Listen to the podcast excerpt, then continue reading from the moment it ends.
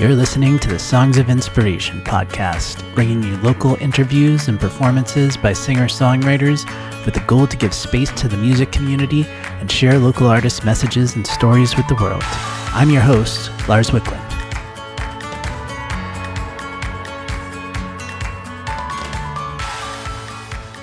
Hey everyone, welcome back for another episode of the Songs of Inspiration podcast. I'm here in the studio with Jay Psaros. Thanks for being on the podcast with us today, Jay. Yeah, man, my pleasure. Thanks for having me. So, to start things off, can you tell us a little bit about how you got started with music and uh, your background? Sure. There was always kind of a guitar around the house because my dad likes to play and strum a little bit. Mm-hmm. Um, you know, I, I did band in middle school and all that. Played saxophone. I think I took piano lessons when I was really young, like a, a kid kid. So I've always kind of been around it. And then in high school, I think I started getting more into playing guitar with, with friends and mm-hmm. trying to come up with stuff. And then in college, I had a band. I've always been around music or enjoyed being a part of it in one capacity or the other. And then in my early 20s, I think that's when I kind of started doing this singer songwriter thing, a mm-hmm. guitar, vocal type deal, and started picking up gigs around town at all the local bars. And I had a long standing gig as the minstrel at Boston's Medieval Manor. Oh, cool. When that was a thing. That was I did that for 11 years. It was, I think, my first paid steady gig in music. I did that for a long time. Certainly in the peripherals, and I think as I got into my, my 20s, it became a little bit more of a focus for me. I've just always enjoyed it and, and all the different aspects of it. So Nice. Yeah. Very cool. Were there any influences you had as you started out with music? Oh, yeah. I mean, I can remember being uh, a young kid and hanging out in the basement with, with my dad and him playing the Beatles and, you know, Chris Isaak and the Moody mm-hmm. Blues, certainly Tom Petty. So even as a kid, I was, I was really like, you know, again, just music was always around me. There was an appreciation for it even like the soundtrack for musicals my mom had like the Les Miserables CD. I, I got a little bit more into it and you start asking questions like, oh, who played on this album and why do I love these records so much? Yeah. And, you know, for inspirations, uh, it's weird. Like so much of it has been the people around me. Mm-hmm. You know, I, I had, uh, you know, certainly starting out with my father playing a little bit of guitar and then high school you meet some friends that play x y and z and you're kind of like oh that's really cool how do you do that or whatever and that always has continued into college and and you know even to this day. But certainly for for mainstream or or notable artists that I've always enjoyed Tom Petty's like top of the list for me. Very cool. But then I love like guitar players like Tommy Emmanuel. And I I love jam bands like Phish and the Dead. And then I, you know, certainly love the quintessential singer songwriter stuff. Like James Taylor was a huge influence. Nice. I loved Michael Hedges. I, st- I still love Michael Hedges. So it's kind of all over the board, which has proven to keep me really engaged in a lot of things. Mm-hmm. But in terms of like forming a career, I don't know if it's been a blessing or a curse because mm-hmm. it's like eh, maybe it's just time you know, I've always wanted to experiment with different genres. Sometimes I wish I had something that was like, I've always done X genre of music. Mm-hmm. That seems to work for a lot of people. And, and I think from listeners and from an outside perspective, people like to latch on to something that's consistent. Yeah. Like anything, which makes total sense. And there's, there's an art to that. And it, yeah. it's, but there's also like, as an artist, I think it's more enjoyable to kind of bounce around a little bit. So yeah, I mean, it's I've taken a lot of influences over the years, but I think for me, what I've enjoyed about you know all the artists that I've just listed, and even like like jazz artists, you know, I think there's if there's a great song, there's a great song, and that's kind of like what I've always paid attention to at the core. I think so. that's awesome. That's yeah. cool that you have that that range of influences, and I. It's weird. Yeah, it's well, it, it's cool because I think you you discover different things as you as your songwriting and stuff from that. Oh yeah, absolutely. It can really change up your sound and keep it fresh too and stuff. Well, it's funny, you know, you take a band like you know the Grateful Dead, and I mean at their core, they had great songs. Like yeah. "Sugaree" is one, probably one of my favorite songs by them, mm-hmm. and same thing with like Phish. Like here's a here's a band that you know most people revere for their their improvisation and their jams. But I mean, Mm-hmm. like Farmhouse is an amazing song. Like they have so Yeah. many these singer songwriter essences, and then Tommy Emmanuel. Um, even though there's very few of his songs with lyrics, um, you know, his guitar has like these almost like a vocal like expression where you can identify the melody and everything. And, you know, I, I, I've always enjoyed that. And certainly, you know, Tom Petty, James Taylor, it's kind of the whole, the whole package for, Yeah, for great yeah. songs. You just, you know, I've gotten into Bruce Springsteen more and more. He was a little bit more acquired for me. And then still to this day, you know, local artists that are around playing it's and we, we do so much booking. We have like a booking agency that we run and Mm-hmm. we're always listening to other acts out there and it's just wild. There's so much good craft. Yeah, Everywhere yeah. you look kind of. Absolutely. Yeah. Yeah, Um, I've found that with the podcast too. There's so much cool like music happening Right. in the scene, and it's great. Yeah. um, it's been a lot of fun to to get have people on and get to know that scene more and more and stuff Right. and, and whatnot. What do you think kind of are the kind of like essential elements to like crafting a good song? Oh man, jeez, it's so much, but so much of it too. I think is like, I was having this conversation with someone. Like, what's what's a, f- a favorite song of yours or a favorite artist, or maybe just anything that most people would know. Um, Like a, I, you know, that stood the test of time. "Song for You" by Oh, yeah. Ray Charles. Okay. I don't think it was written by him though, but performed. by So. I was talking with someone how like I mean that would be a fine example, but like let's take like Dark Side of the Moon, like Yeah. an iconic album, right? Imagine if that song was recorded on a Thursday instead of a Wednesday, and the temperature was five degrees different, and you know, it, it could be argued that that album because I think so much of recording is like catching a, a time period or a spirit a spirit or an essence. It's like a very spiritual thing. Mm-hmm. Of course, the songs have to be great. I think certainly a strong melody, a great performance. There's got to be something that catches people's ear, whether it be a strong hook, you know. But that's kind of all like I don't want to say the objective stuff, mm-hmm. you know, like oh, if you're gonna write a song, A B A B C, you know, it's like that's kind of like the boring stuff because there's so many songs that live outside of that yeah, yeah, that like you know if you were to break it down objectively it would make no sense mm-hmm. for what typically catches people so you know i think it has to be done well performed well i think ultimately the biggest part of it is writing something that feels true to the artist Yeah. and i think if the artist can do that then it's gonna stand a chance at resonating to a broader audience. Not that that's the gauge of a great song either, you know. yeah, yeah. It's really hard to tell. It is, you know. I, what happens if you take your favorite song and you switch all the instruments? Like, is it still gonna, yeah, yeah. you know? I mean, then you think about like great recordings, like some of the old technology where it doesn't sound half as clear or clean as the stuff today. It's just like has incredible heart and soul to it. Yeah, absolutely.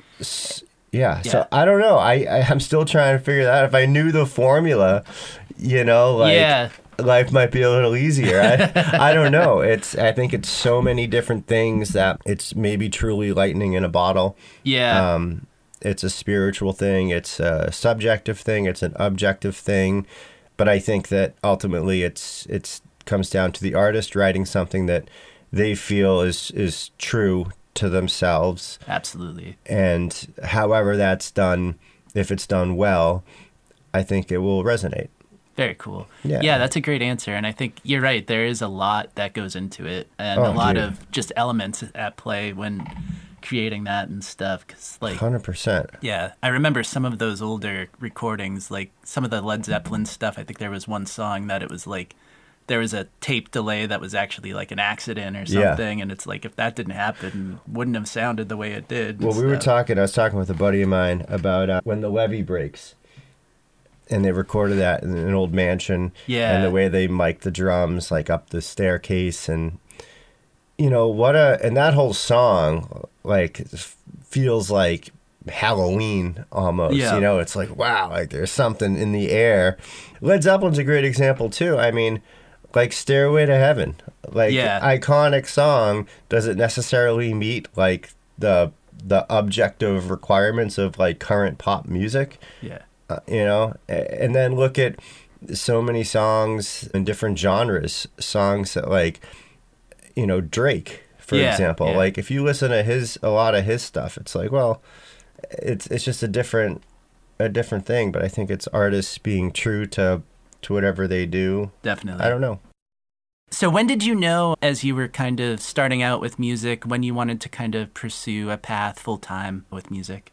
I mean, it was really kind of a, a gradual thing to me. I think, you know, I don't know if it was necessarily like a decision, like I'm going to do this. I think it was just something that I always gravitated towards and I always did it. And in college, which I, I, I didn't finish college, because I, I always found myself choosing to go play mm-hmm. as opposed to doing something else. Yeah.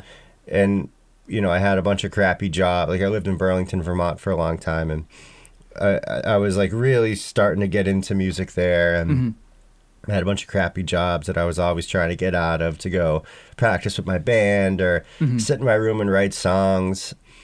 You know, I think it was a combination of not being able to hold down any type of like regular job and Yeah. always wanting to do it. And I was, you know, my, my father, he was, he's in the business of flipping homes. Mm-hmm. So I always, always like doing handyman construction stuff. And I don't know, just then when I started working at the Medieval Manor and getting bar gigs and stuff, and I was able to kind of pay my way, I was like, oh, this is interesting. And kind of, I, I always knew I wanted to do it, Yeah. but I don't think there was ever like a day.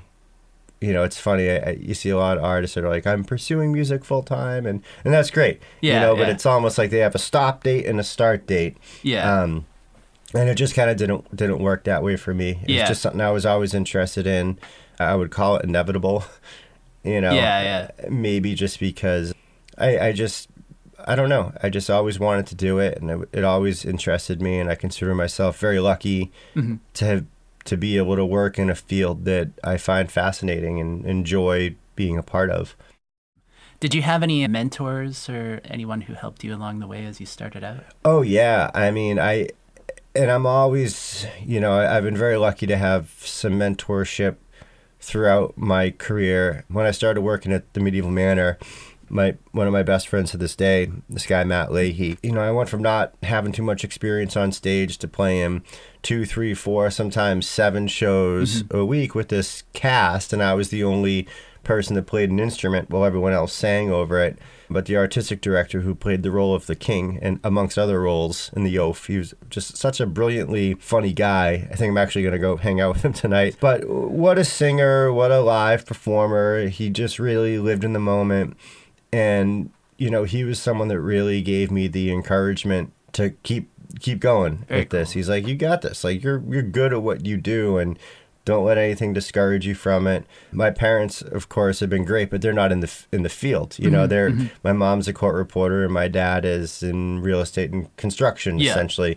You know, so I've been really lucky to have you know, of course, Matt in my life, and there's been a lot of other people too that maybe if it wasn't so much as like a mentor, but people that have really given me opportunity and gone out of their way to help me, which I've I've really appreciated. And fortunately for me, there's almost like too many to name. Like I've I've mm-hmm. had a lot of people that have been very good to me, whether it be someone in radio that has constantly given me an outlet to perform or whether it be a promoter that keeps bringing me back for shows and through all of these little connections and relationships i consider them all mentors in a sense because you know i've had promoters that have given me you know an hour after the show to Yeah. talk and say hey like teach me about that side of the business and then i've had some of the bands and musicians I've worked with, I've had some great advice from legendary artists, which awesome. which has just been like a total trip. You know, so I've I've really been lucky along the way to have some people that really know what they're doing and know what they're talking about to guide me and give me some opportunity when and where they can.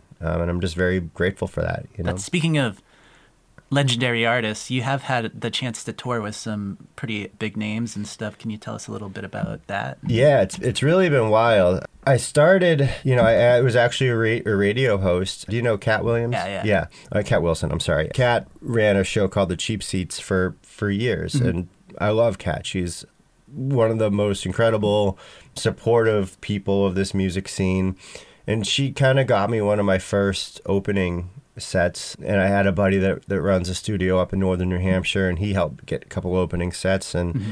that kind of snowballed to the point where I've built some some relationships with some household names and now I've been able to work with them. You know, this past summer like I, I've toured a lot on and off for probably the past six or seven years with Three Dog Night, which was, you know, one of the first bands back in the 70s to ever do a stadium show. Mm-hmm. And they're one of the highest selling bands of all time. And, wow. you know, this past summer, if I would go out on the road with them now, I'll jump on their tour bus. And that's awesome. And it's like, what a crazy, a crazy experience. And they're just all nice, down to earth guys. You know, and it's been kind of like a master class in songwriting and performance, watching them night after night, side stage from the front of house. Yeah. And, you know, not only from an artistic standpoint, but from a technical standpoint of how those shows are run. And their tour manager, this guy Tom, has been very good to me over the years. And, you know, he's another guy that might not call it a mentor, but there's certainly mentorship within the process. He's always allowed me to ask stupid questions. Mm-hmm. Um, same with the band. Danny Hutton, who who founded the band, has always given me the time to ask him questions that I'm curious about. Very cool. But it's cool. So this I've done some shows with Collective Soul, big, big band out of the 90s, and I, have been very lucky to tour with them a bunch. And this past winter, Ed Roland is the founder of the band, or one of the founders. Mm-hmm. And, you know, again, iconic songs, and kind of hit it off with him, and he invited me down to do his annual holiday show. Mm-hmm. And it was funny because it's at this place called Eddie's Attic in Decatur, Decatur, Decatur, I think it's Decatur down in Georgia, and I grabbed my buddy Sam Chase, who plays in my band and a great singer songwriter as well. So he came down. We did like a duo thing, and Ed's running around, and you know, and I'm in the green room with him, and he starts rehearsing with a couple members of Collective Soul, and they're singing. I'm like, what is such a trip? You know, like, you know, of high school me hearing, you know, Shine on the radio, yeah. and then to be in the same room while they're like going over it you know, before performing it. And this night was kind of funny because Ed, this whole holiday show is a charity show. It's a mm-hmm. fundraiser mm-hmm. for St. Jude Children's Hospital. And I think it's called the TJ Martell Foundation. And it was, there's guys from like Red Light Management were down there and Ed's whole camp and crew.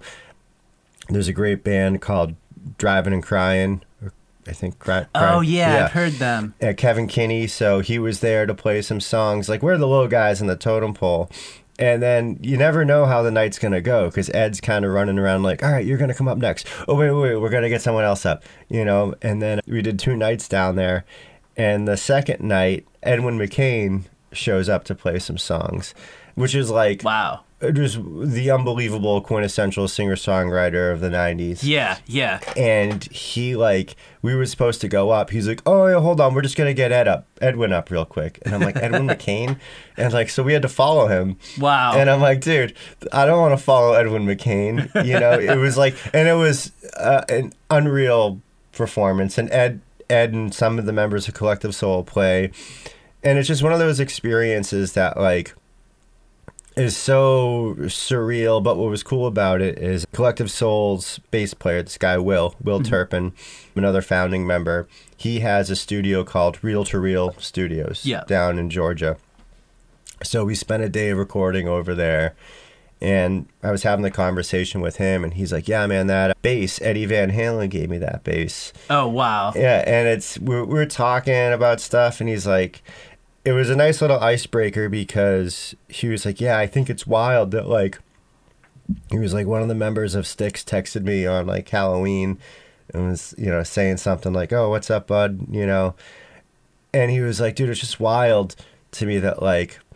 over the years in this in- industry, I've become friends with people that like we idolize. Yeah, yeah. And, and he was like, And I was like, dude, that's kind of like the experience that like I'm having. And he's like, dude, I get it. Yeah. And I think that's what's been really cool about this process is like, I mean, the obvious is everyone's just people, Yeah. you know, trying to Yeah. do their thing. But you meet these people that kind of maybe take you under their wing a little bit. They under they understand their role in the experience that you're having with them. Yeah. And I think that's been a really cool part of it where it's like for me at least it's like okay, like like these dudes like know what this means to me cuz they've been in that position and in a lot of ways still are. Yeah, You know, yeah. doing certain shows with bands that they grew up listening to or Mm-hmm. that they just you know, so it's I got to play Horse with No Name with America. Oh wow. Yeah, so That's like awesome. uh, we were doing a show out in Indiana, and their bass player, who you actually used to play with Three Dog Night, so there's kind of Oh, uh, cool. a, a connection there. And he's like, "Why don't you jump up and play Horse with No Name with us? It's like the encore for the show." And I was like, "Really?" So it was just such a chirpy moment. Like everyone knows that song. You know, and to be up there on stage singing harmonies and playing Horse with No Yeah, Name, yeah. I was like, dude, this is so crazy. Yeah. It was it was just one of those things. They put on a great show too, America. They do. They Yeah. they put on a great show. Their drummer, this dude Ryland Steed or Steen, he's I think a couple years older than I am. Incredible drummer. I think he was playing with Reel Big Fish. He was like mhm. Reel Big Fish's drummer for a long time. And that was another group of guys, like their bass player and tour manager, this guy Rich Campbell, who you know, sitting down with him was just so willing to give me any question I had. He was Yeah. there to answer it. Then Gerry and Dewey, who are essentially America, it was kind of cool. They were like, "Oh yeah, say hi to to Danny from Three Dog. He's like a dear friend of ours." Very And cool. So it was. It's just been kind of a a wild ride that every time I I get to work with these guys and the opportunity they give me and the feeling for me to be able to share something that I created with their audiences and mm-hmm. and that type of continued exposure I just try and take it in and enjoy it because it's not something I take for granted a career in this business is very fleeting at times Yeah, and yeah. sometimes you have it sometimes you don't Yep. so I think it's it's just been a, a wonderful learning experience and then you pair that with the travel and it's something that I, I just I'm really grateful to have done that and to keep doing it Yeah. um so yeah I just it's it's what a what a thing That- you know? Yeah, absolutely. it's Very cool. I don't, you know, everyone's got their own little music journey, and I just feel really lucky to have stumbled into this stuff Yeah, yeah. somehow, you know, because there's so much talent out there, and There really is. Yeah. and no one's really working harder than the next guy. yeah. Everyone works hard in their own way, in their own direction. Um, you know, sometimes it's just picking up the phone at the right time. Yep. You know, that's Absolutely. it. So. Very cool. What would you say is the biggest challenge you've faced pursuing a path towards music? Oh man, you know when I was listening back to a couple of the podcasts, you did, I heard that question. I was like, "That's a good question." It's funny, Kat from Rivers Between on their interview, she was like, "Oh man," and I was like, "Yeah, I feel that." I don't know, man. I it's like a lot of it for me. I think it's maybe like the obsession. Mm-hmm. Like it's really hard for me to turn it off. And I feel that. there's yeah, and like there are certain things that I do like specifically to like to pull myself away from it and give me that perspective. I don't know what I've been finding recently is is time. It's just really hard to come by. You know, we again we manage a booking agency that takes a lot of time and I and then when you're touring, you're just any any moment that you would have had time to yourself, you're like amongst a crew of people Yeah. and even your downtime isn't really down. There's like so much time driving Yep. and settling into things, and you're kind of always on the move, you know. And then the head game of keeping that going. It's Mm-hmm. like, you know, like man, like what about. What, like what about this do I care about the most? Yeah, you know, yeah. I mean, I think really, for me, it's the ability and the time to create and find inspiration and to have a no pressure situation and to do something genuine And I think the farther you get into a career, you're trying to like maintain this business that Yeah. you've kind of found yourself in. And there's some days where it's like you're trying to book yourself for some things and it's just not happening. And Yeah. you're like, man, like, do I even like care that much about that? Like, yeah.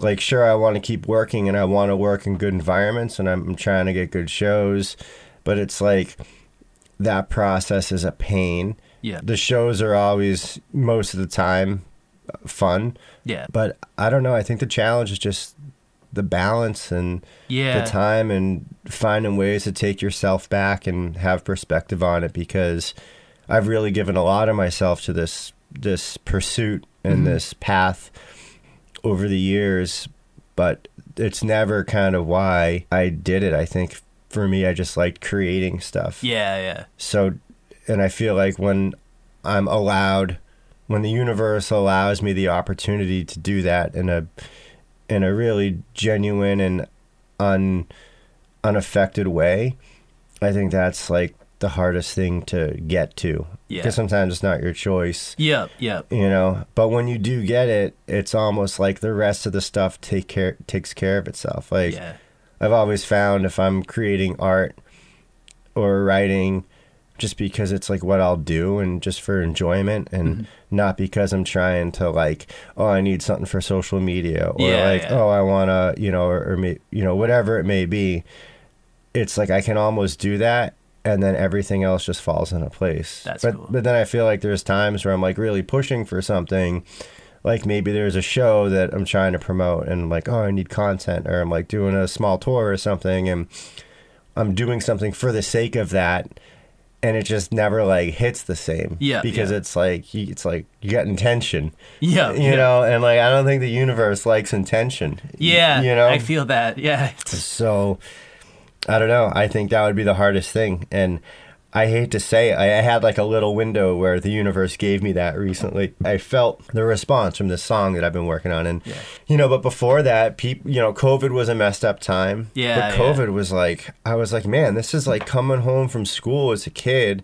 And there's nothing to there's nothing to do, and you just go in your room and play guitar because it's Yeah, like I was like yeah. this is amazing, and I feel like for me the past few years, were the best I've had, call it professionally and but also creatively because that was just open. That Yeah, window yeah. was open. And then like everything that I feel like has happened since coming out of COVID, like I didn't really have to work that hard for.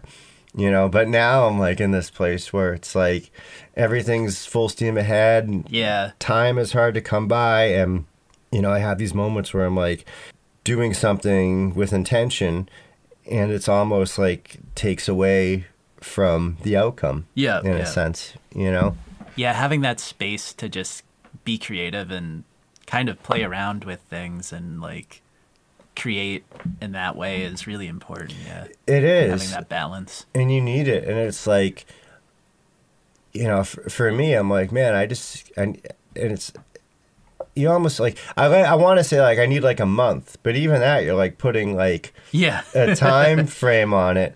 Yeah, it's just it's kind of a weird spiritual heady thing and again, I don't think it's something that you can always design. I Yeah. think sometimes it's like the universe needs to allow you to do it. definitely. And if and when it does, then you if you can find yourself in that situation, it's usually a an effortless outcome, Yeah, absolutely. you know.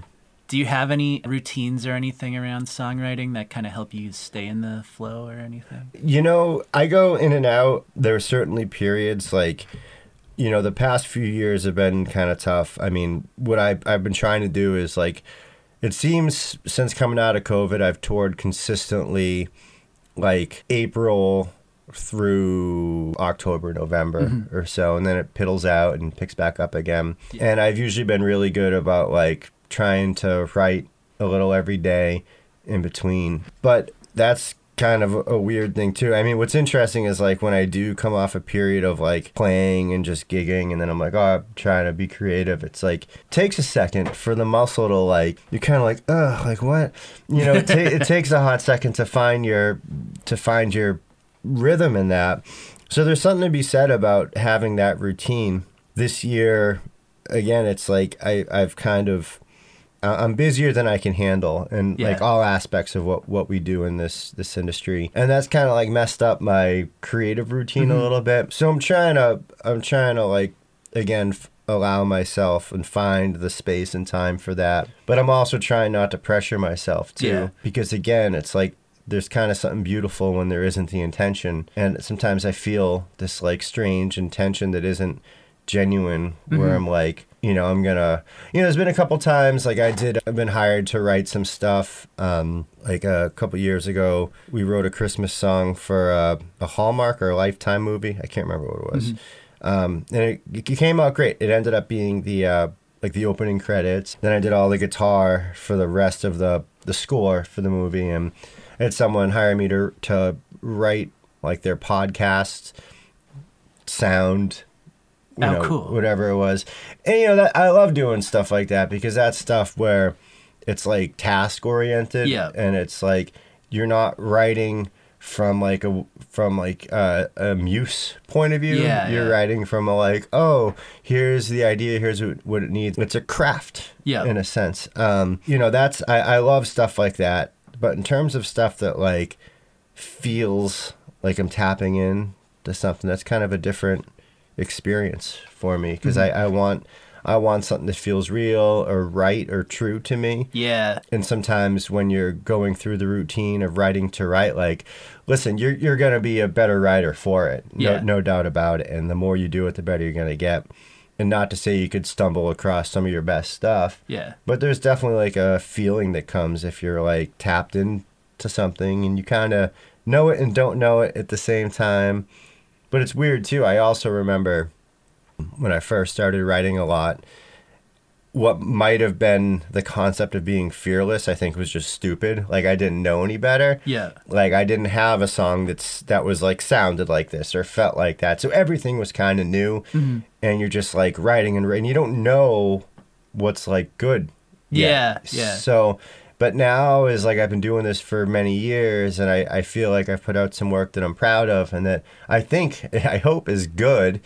Um, it makes it a little bit harder because it's I'm more inclined to be like this is trash. Yeah. Like, you ever play a video game Mm-hmm. and you're like, like, you're trying to get to the next level, Yeah. and then like the first five seconds you mess up, Yeah. and you're just like, oh, I'm gonna start over, and you don't even like give yourself the chance to see where it goes. Yeah. Yeah. Like that is kind of what it's like sometimes. Is where you're like, I'm gonna start this trash, but I'm like, man, like I I want to try and do a better job at um, what used to be being stupid. I think now would be being fearless. Yeah. Which is like, write what you're gonna write, and be okay with how it comes out. And and John Mayer has a really good thing about this. I was listening to some talk he gave up at Berklee, and he's like, I was in this point where I was writing, and he's like, oh, this song, there's like a song that sounds like it. This is like that song. And he's like, but then I learned to trust that like whatever I do, it's never gonna be like something else. Like it might share objectively some of the similar characteristics, but it's always gonna be John Mayer. yeah. And I was like, man, it's like just stupid and easy, but really good advice. So I think I'm trying to get back to that place. What would now be fearlessness and trusting, trusting that what you're gonna do is gonna be okay, and you you don't have to use it. you Yeah. know? yep. Absolutely. you don't have to use it. Yeah, yeah. I think opening it's hard to open up to all of the stuff, especially in the early stages. It's like can be easy to just want to jump to a different idea if you you're not fully feeling it or something. And- Yeah, and it's great. Like you know, when you have zero songs, like the first song you write's an accomplishment, and then you're like, oh, but this one has a different strumming pattern, and this one's on a different topic, and this one has a finger picking pattern, and then you fast forward 15 years, and you're like, oh man, like this is all. You know, what am I doing that's different? But it it, it doesn't matter. Like Yeah. it's you know, it's weird how this industry works too. Is one of the first uh, Uh, the first album I put out, there's this song on it. And like, listen, at the time, I was so jazzed up on this album. Just because it was like I've never really recorded in a with good microphones, good mm-hmm. preamps, and I was like, "Wow, this is great and really cool." And but it sucks, you know. I listen to it now and it's just like trash. Like I was just so inexperienced, mm-hmm. and I I just lacked years of focus and refinement, and just like anyone Yeah. would, and I don't fault myself for that. But there was a song on the album called Cherry Pie, which I just I can't even like. I, it's just I want it to burn in a dumpster somewhere. and I got this call. 14 years after I recorded it, that it was picked up for a Netflix movie. Oh wow. And there, there was a Netflix movie called Dog Gone with Rob Lowe and it was like trending number one for like the week or whatever. Total, you know, cheese feel good movie about dogs. And my wife and I, we have two dogs, so I, I, I totally love that. But I'm like, why'd you have to pick this song? like this song sucks, you know. But it was like one of those weird things, and that's another thing about this industry that messes with your head is like just when you're like oh man, like nothing's working and it sucks. And then you get like a call out of the blue and you're like, I'm back in the game, you know? So it's really like kind of a hard, a strange thing. Like the, the relationship it's just it's a very like rewarding but like difficult relationship almost. Yeah, yeah. And again, like the older I get and I see I'm 39 and you know, I'm still a young guy by how old are you? I'm 39 as 39. well. Okay, so like you're like looking at 40. Yeah. You're kind of like, "Oh, like like am I just like the old guy doing kid stuff now?" Yeah. So it's kind of like a strange a, a strange thing. I you know, but every time it seems like it's not working and it's quiet then you get a call that like motivates you. Yep.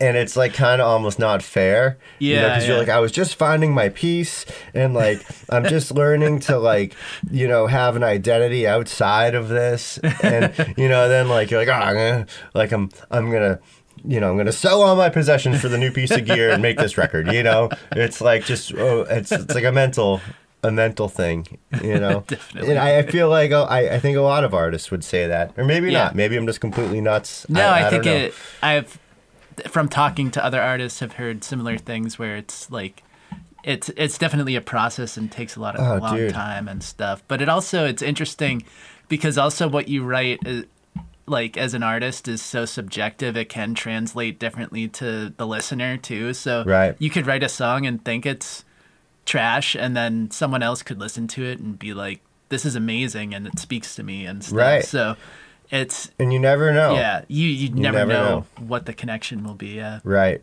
You have a record label as well called PB and J Records. Can you tell us a little bit about that? Yeah, the record label thing, I guess 12, 13, maybe 15 years ago when we started it, I kind of just wanted a way to be able to work on original projects when I didn't have one of my own going on. And it's cool. We've worked with a lot of great artists over the years. And at first, we were like taking the traditional approach of finding ways to fund someone's project and releasing it and seeing what happened. Um, but it's morphed. You know, I, I think our record label now is it's funny a few years ago i redid the website for it's called pb&j records. And i was like how do i even describe what this company is? So i wikipedia like record label. And i was like here's what wikipedia defines a record label as. But we're just a company that really en- enjoys being involved in all sp- aspects of music. So like we're now we have a studio in Scituate where we're recording singles and eps and albums for people. Very cool. um, you know, there's certain people that have approached me, oh, can you manage my band or manage whatever? And then, of course, we have the whole venue management side where we represent 20 plus venues throughout New England Oh, where, wow. where we're booking all of their music. Maybe we're consulting them a little bit. Um, my wife, who does all the photo and video work for us. So I guess we're less and less and less of a traditional record label as time goes on. And it's funny when people I get asked weekly if like email, hey, we're a band from so and so, we're looking for representation, and you know the answer is like, oh, well, we don't really represent artists per se, mm-hmm. but we do have a network, and what we do really well and what we do enjoy doing is finding these symbiotic relationships where everyone benefits. Mm-hmm. And I think at the end of the day, that's kind of what a record label is. Like uh, for countless artists, we've had people come through open mics or our songwriter rounds and they want to play gigs and I say, yeah, well, we have a ton of rooms we, we can put you at, but I'm a middle guy essentially, and I need to show show these rooms what I'm putting in their venue yeah. You know, and then they'll say, oh, well, okay, you know, I've had situations where someone's super talented and they just don't have anything to show except their performance. And we'll say, okay, well, why don't you come down and record with us and we'll, we'll get you going. Like we'll record, cool. we'll record a few songs and then on the backside, we can now use what you did to put you in rooms to pay for your project.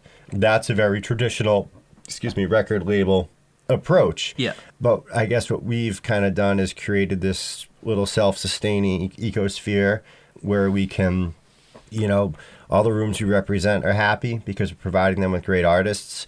We're giving great artists an opportunity to grow and practice their craft. And if artists are trying to find a way into the rooms, we give them an opportunity to create the content that can help them with that.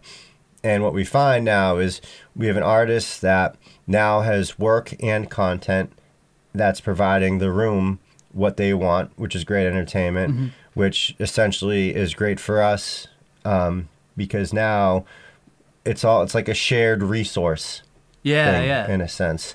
Um, so it's weird. Like if people are like, "Oh, can you manage me?" I'm like, "Well, I, I just I don't have the capacity to like wake up every day and look out for one person's best interest." Yeah. Um, but I like to think of it as kind of overseeing um, overseeing a network and That's cool. and knowing what's going to keep this network functioning well. Mm-hmm. And as this network grows, the more people and places we can help.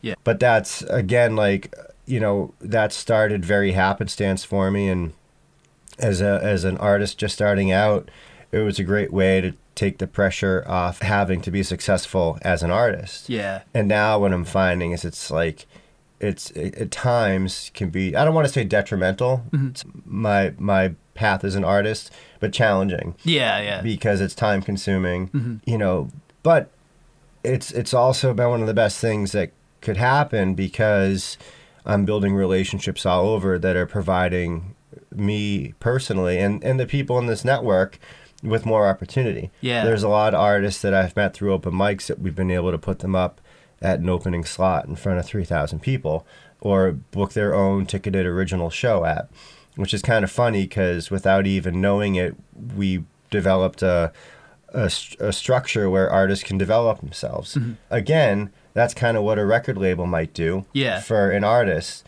but we'd take maybe less of a personalized and individualized approach, and we use that concept throughout a network.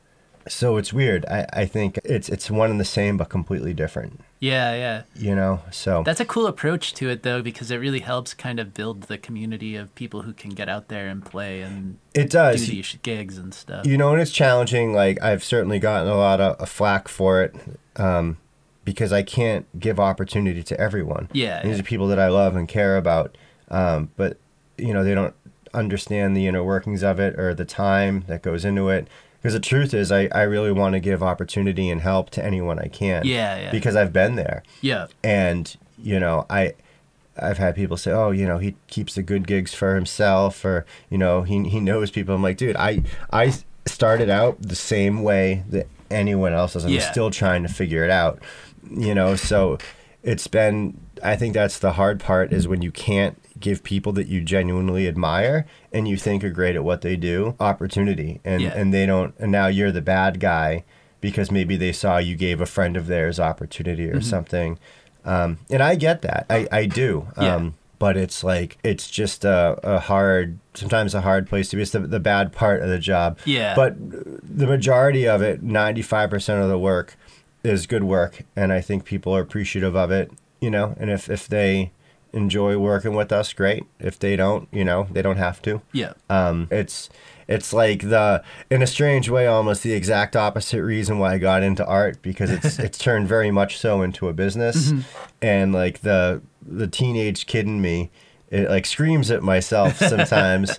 But also the artist to me realizes as you get older like this is how it works Yeah, yeah. you know and a lot of what i've learned is that a lot of bands and you know a lot of these acts that we all know and love have stuff going on behind the scenes that you you would never know about or you don't see and these are things that help keep all of it afloat Yeah. you know because it's even where, where we're sitting now at the record company I mean, this this room, this one room of many, is sixty thousand dollar. Yeah.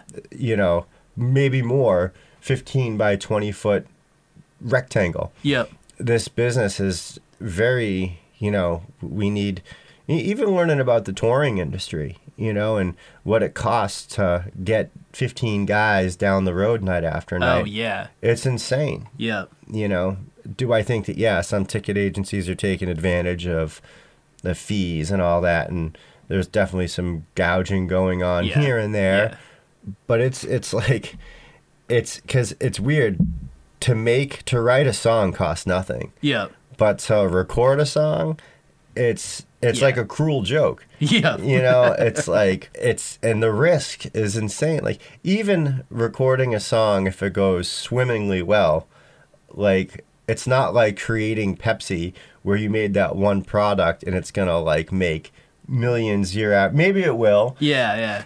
Yeah. It's not uh, you know art is not it, it, it's a need Yeah. but it's not Yeah. people just don't realize that it's a need Yeah. in their life you know like it's it's just such a again a weird heady thing i think like the general public's relationship with art is something that isn't well understood either Yeah. i don't know like i don't know why hearing something melodic is so pleasing Yeah. to us Yeah. you know there's some, like i don't know why a song can remind us of childhood uh, or a picture can you know make us imagine something and Yeah. why we don't need it but Yeah. we do what Yeah. would life be without it Yeah. it Would. not worth Not- living yeah. you know like so but we we don't need it in the sense that we need water or food and those commodities are getting more more expensive but it's it's like cheaper it's cheaper to like feed a family for a year than it is to like record and promote an album you know Yeah. it's just like a weird such a weird thing That you is. know Yeah. Super weird. yeah with home recording it's gotten a little bit easier it depends like what level you want to bring it to too i guess but yeah it's Yeah, you know, I mean, I think great records can be made in in little home studios. Yeah. And trash records can be made in world class studios. that's so true Again, what's the like what's Yeah. the catalyst for that? Yeah. And I also think technology has expanded the ear of the art form. I mentioned Drake earlier. That's a record that can totally be made off of a laptop Yeah, and sound great. And uh, you know, it's not necessarily my cup of tea, uh, but I appreciate that side of the art form. I think, unfortunately, for the singer songwriter type, where we need people and we need Yeah. a band, you know, for me, hate trying to record, like, even in our studio, I'll have my band in and we'll demo stuff or we'll do a video. And I, I hate running logic and engineering and it's just it's, it's like it's all chipping away at like being in that moment of performance yeah yeah so if I'm gonna record a, a full record, like I'm gonna rent a studio that has all the gear, that has the good sounding rooms, and just try and really be present on on the performance aspect Yeah. Uh, in the artistic aspect here. So it's kind of you know what started as like a an offshoot of the of the main idea has grown into something that's been really beneficial to a lot of people in the community as uh, as well as myself and I you know it's a fun an interesting thing to work on and I think one of the reasons that it grew is because with a lot of the rooms that we booked when we first started doing it we were very artist focused. So mm-hmm. we were bringing people to rooms that were playing and singing original stuff that was really in their own right. And i think Yeah. that's what people respond to is when people see something that's unique you know there's a time and a place for it of course you know getting a singer songwriter that's going to play you know really beautiful heartfelt maybe sad introspective songs versus getting a guy up there that's going to belt out sweet caroline for a, a bunch of people drinking but I think what's kind of allowed this business to grow has always kind of been what my focus is is just people with great original music and Yeah. that's kind of what we've always has always kind of been our compass that's in that's a sense really cool yeah can you tell us a story behind one of the songs you've written that holds special meaning for you Sure. I mean, I guess they all kind of do in a sense. I mean, I think uh, one that really comes to mind would be I'm Not the Only One. I think it's a song that captures like the duality of of I, I mean I guess life in a sense. And I wrote it because at the time I was touring a lot and completely getting the opportunity to live my dream. But on the other hand, I was missing a lot of stuff because touring, you know, there isn't much glamour in it. Mm-hmm. I tour in an old RV, and oftentimes it's a five-hour drive between shows. So I'll leave a venue at, you know, 11 or midnight and I'll drive for two and a half hours and I'll sleep in a, you know, Walmart or a truck stop and then wake up the next day, drive another couple hours. And, but it's all exciting because I'm, again, practicing a craft and I'm getting to perform songs that I created for audiences. And I was getting great responses night after night. And I just was loving the whole thing. But then it's like a lot of stuff that, you know, you come home and like the lawn is like a foot tall, and you know you miss like your your buddies that like you know all went to the beach on a day or something, yeah. and the things that like you know you just miss things. Yeah. Um, and it was kind of a, about that, and also uh, it's written about some of the people that I've met that have lived this this life and doing this for 30, 40, 50 years, mm-hmm. and that balance and because it's such highs and lows. It's like i had this normally i travel with someone that helps out with merch and and all this stuff because I, it's just hard to do all of it.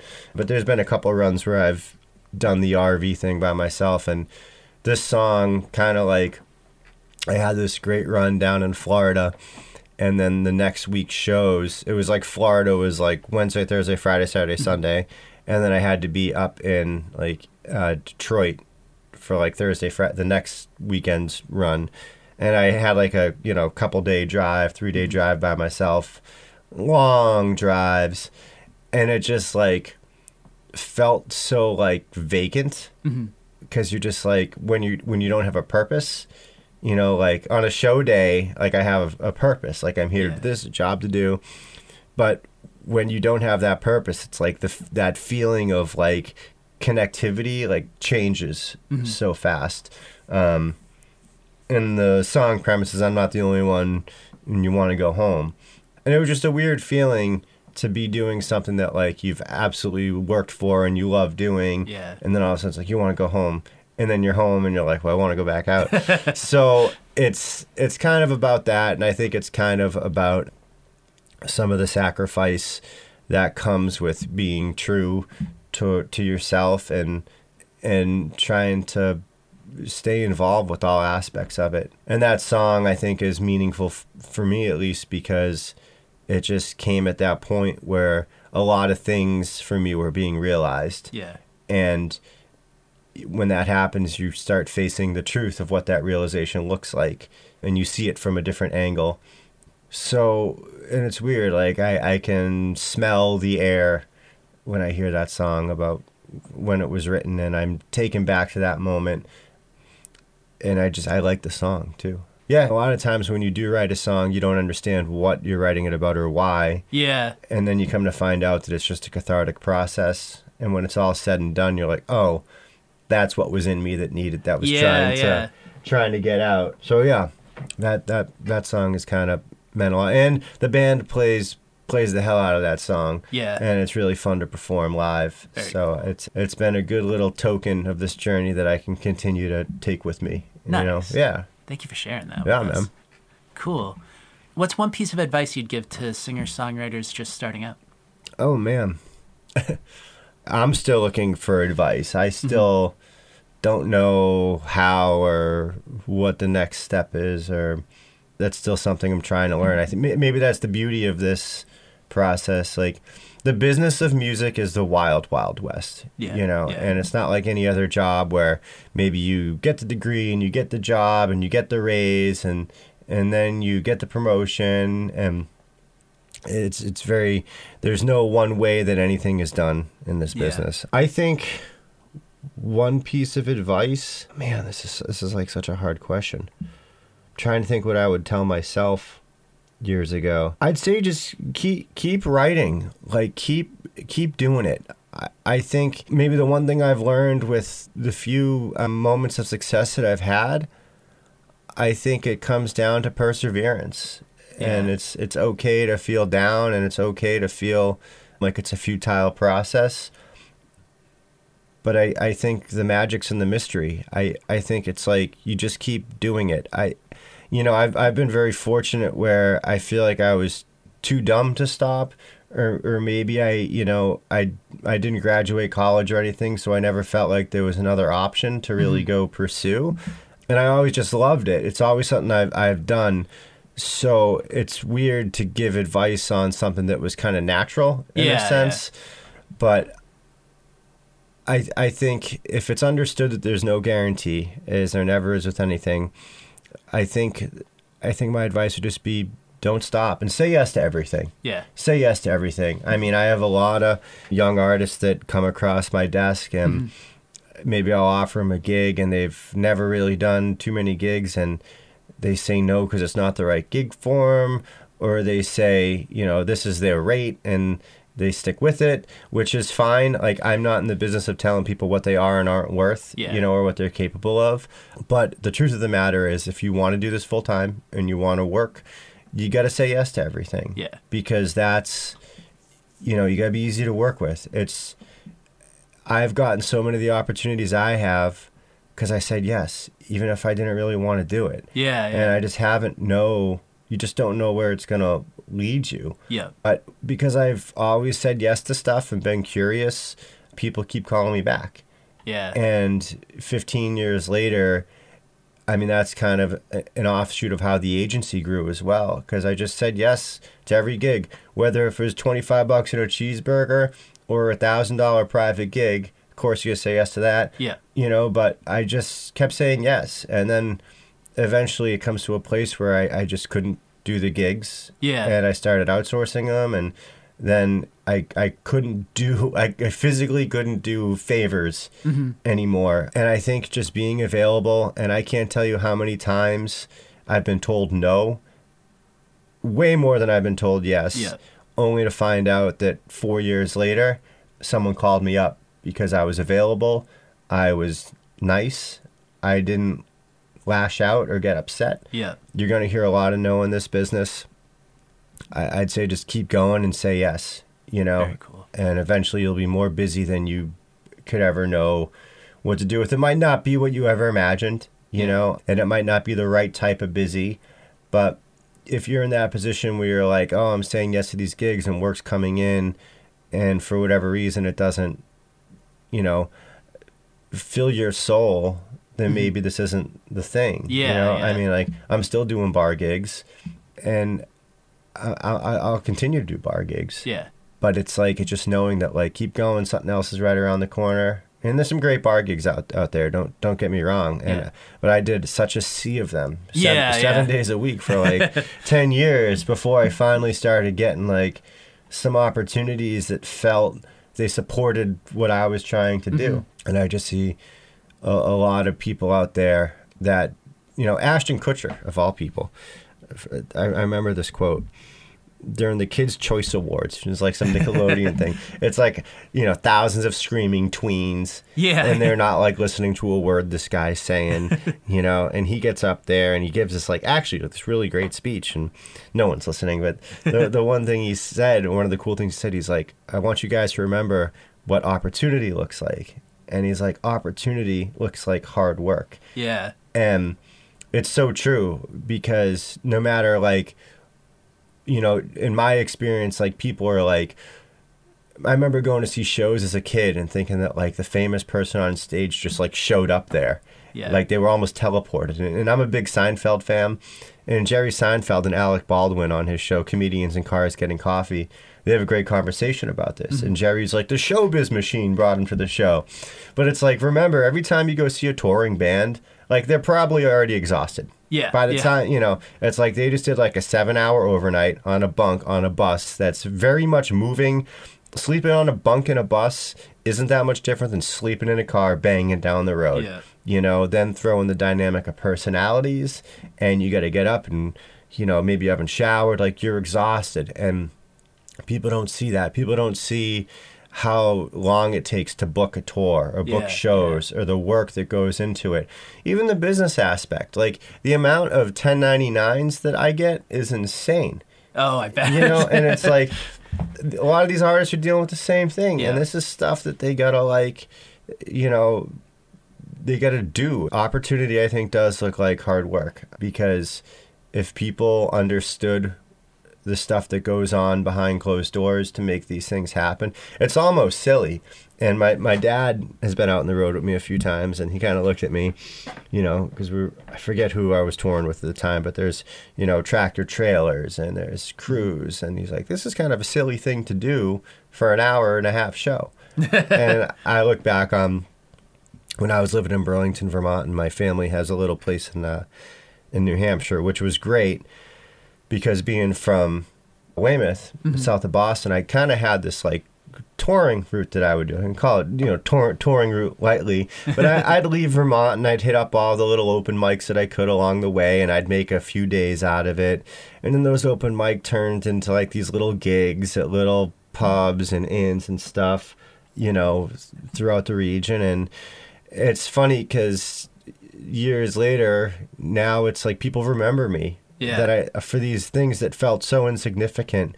And now, if I want to go play throughout New England, it just gets a little easier. You know, Yeah. I'm not not pretending that the masses are coming out, but I have these little pockets that I can go to and put a few bucks in my pocket and practice my craft in That's a sense cool. and keep keep the the, the wheels moving.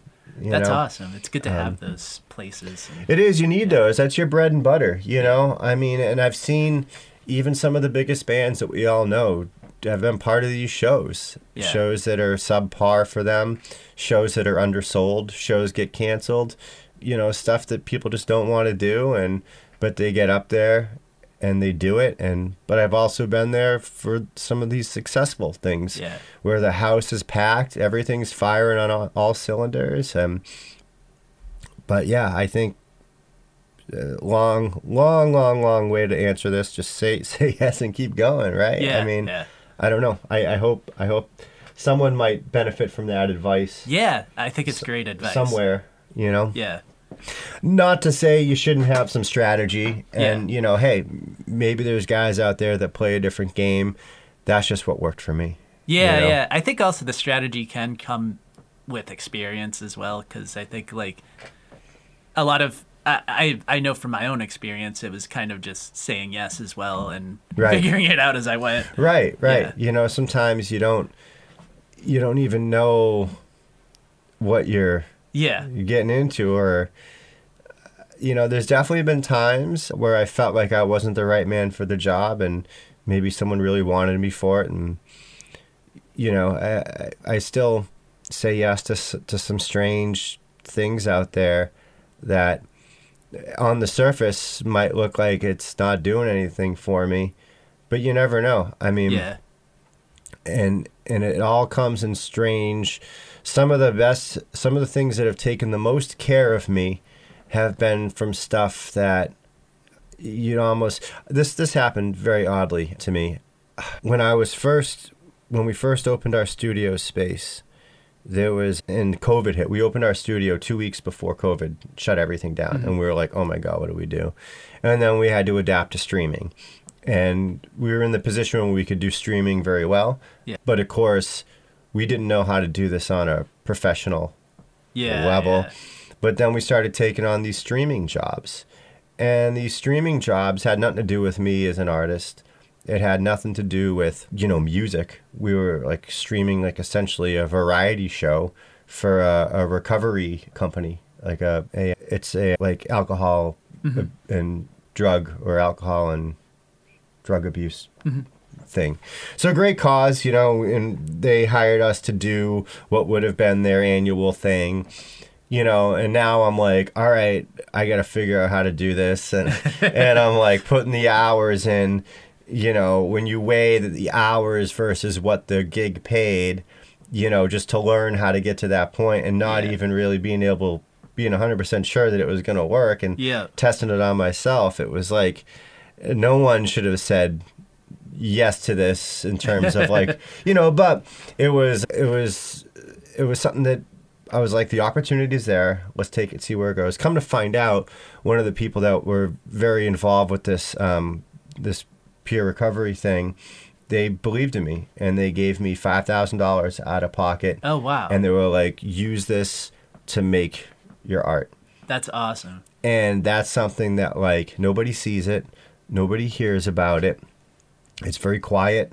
It's very, you know, uh, like dignified, I guess. It's just very yeah. like there's no fanfare around it, but that like I'm like, man, you know, like that never would have happened if I looked at that project yeah. and I was like, this doesn't have anything to do with my art. This I'm not recording music. It was kind of a left turn that I was just saying yes to keep our studio afloat. Yeah. And of course, it was a, a great a great cause, which I'm always happy to to support.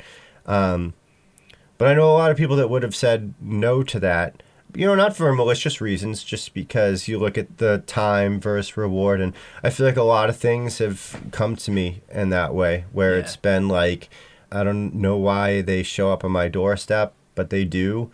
So I open the door, and sometimes there's a little package with with a great reward inside that never would have happened if I wasn't open to the idea. Yeah. And I try to maintain that as I as I go along with this. Um, because it gets harder and harder. You know, you get busier and busier, um, more and more responsibilities as time goes on. You get settled in your ways, mm-hmm. and I try and remember the the uh, the spirit and the energy and the um, the excitement that I had. Uh, you know, or when I first started. Yeah, yeah. And I think that's that's important. And if you can't remember that and tap into it, then it's like, all right, maybe yeah maybe maybe just move on staying connected to that that spark that originally kind of like drove you yet the passion behind it is right. really important and sometimes it takes a little effort yeah. you know sometimes it, it takes almost what seems like going backwards to do it sometimes it takes time away yeah. to figure it out you know and it's it's funny for me that's like winter whenever winter comes it's like you know, I, I love skiing. Yeah. And that's like one of the things that just like I, I go up there, I ski for a couple days. I don't even think about about music. That's awesome. And I think it's like totally healthy for me. Yeah, yeah. Because then I get like some perspective where it's like, dude, just chill out. Like you're doing fine. Yeah. Like just let it happen as it does and continue to to be interested. Yeah. Like it's it's that easy at the end of the day. Definitely. You know? Very cool. Yeah. Awesome. Well, thank you so much for being on today and sharing some no, amazing My stories pleasure. Thank and insights. You. And thank you. Yeah, excited to hear some music. So yeah. let's dive into the performance. Sure, we'll play some tunes for you. Sweet. Um, I'm gonna play a song for you guys now. It's called "The Ballad of Morris Garvey." Um, Morris had a nickname called Buddy, and he was uh, a kid that I knew from kindergarten, and he was just this tough little kid that grew up really hard um, and never really had some of the opportunities in life that a lot of people had. And um, sadly, Buddy ended up passing away uh, several years ago, just before his 30th birthday, I believe. Um, and last time I saw him was by happenstance at this bar that I was playing at. Um, and he just but he had a heart of gold and to the people that he grew up with and that he knew um, he would give you the shirt off his back. Um, so this is called excuse me the, the ballad of uh, the ballad of morris garvey. It's a brand new song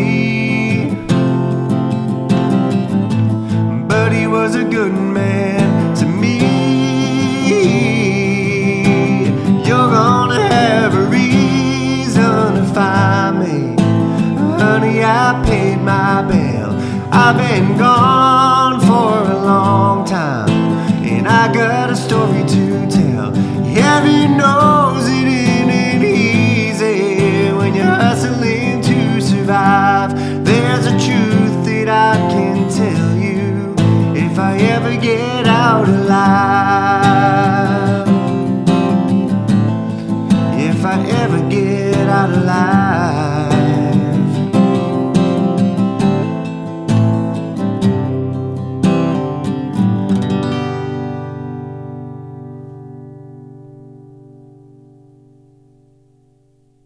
yeah. So this song's called "Whiskey in the Rain," and um, I, I opened a lot of my my opening sets if I'm uh, doing a solo set with this song. Um, it's been with me for, for a little while now, and I think this is kind of one of the first songs that I wrote that I felt like people um, responded to or remembered. Um, I, I still enjoy playing it. Here we go.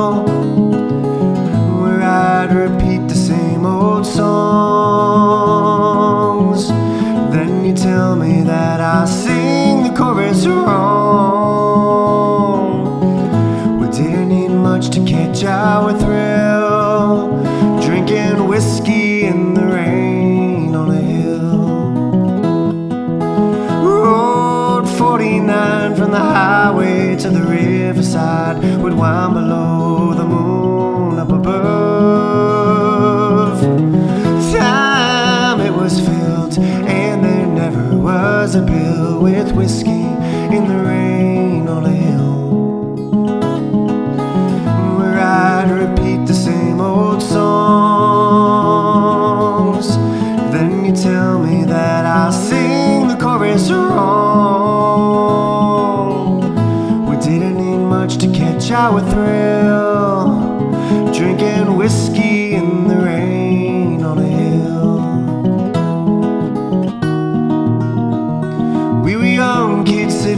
highway sign. Trying to get back home for supper time.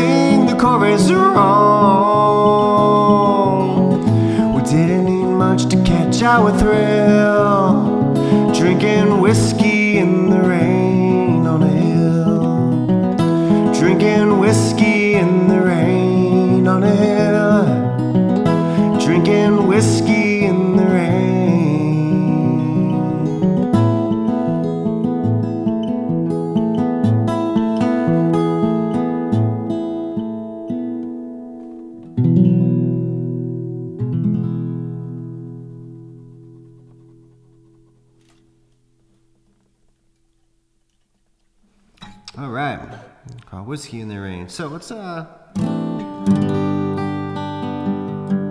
Last one here. This is the song uh, "I'm Not the Only One" that I was telling you about a little earlier when you were like, "Hey, you know, it's a song that means something to you," and they all kind of do, some more than others. Um, but this song kind of resonated with me a little bit here. Um, it was kind of uh, matter of fact in a sense. These the way it was written. Um, here we go. Thank you.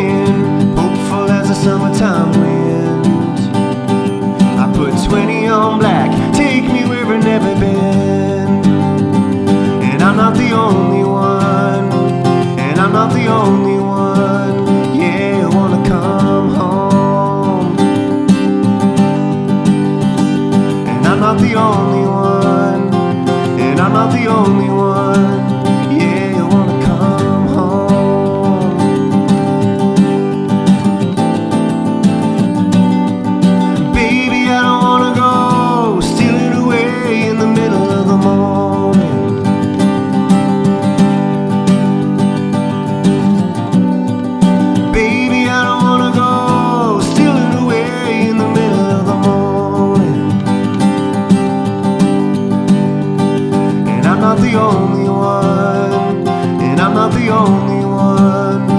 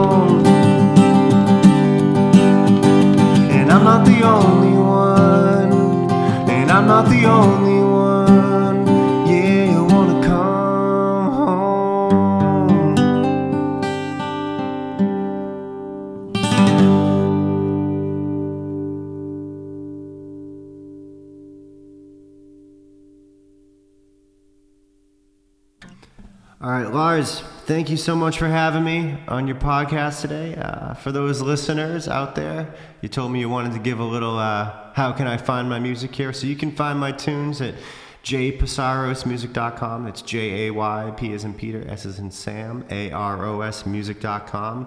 I'm on Facebook, I'm on Instagram, I'm on YouTube, Spotify, every place that music is streaming. Um, track me down, send me a, message, and I'd love to say hi to you. Thanks again to uh, my buddy Lars over here. Thanks, brother. Thanks for listening to the Songs of Inspiration podcast. Until next time, keep supporting local music, stay safe, and be well. This podcast was produced by True to the Vision Music.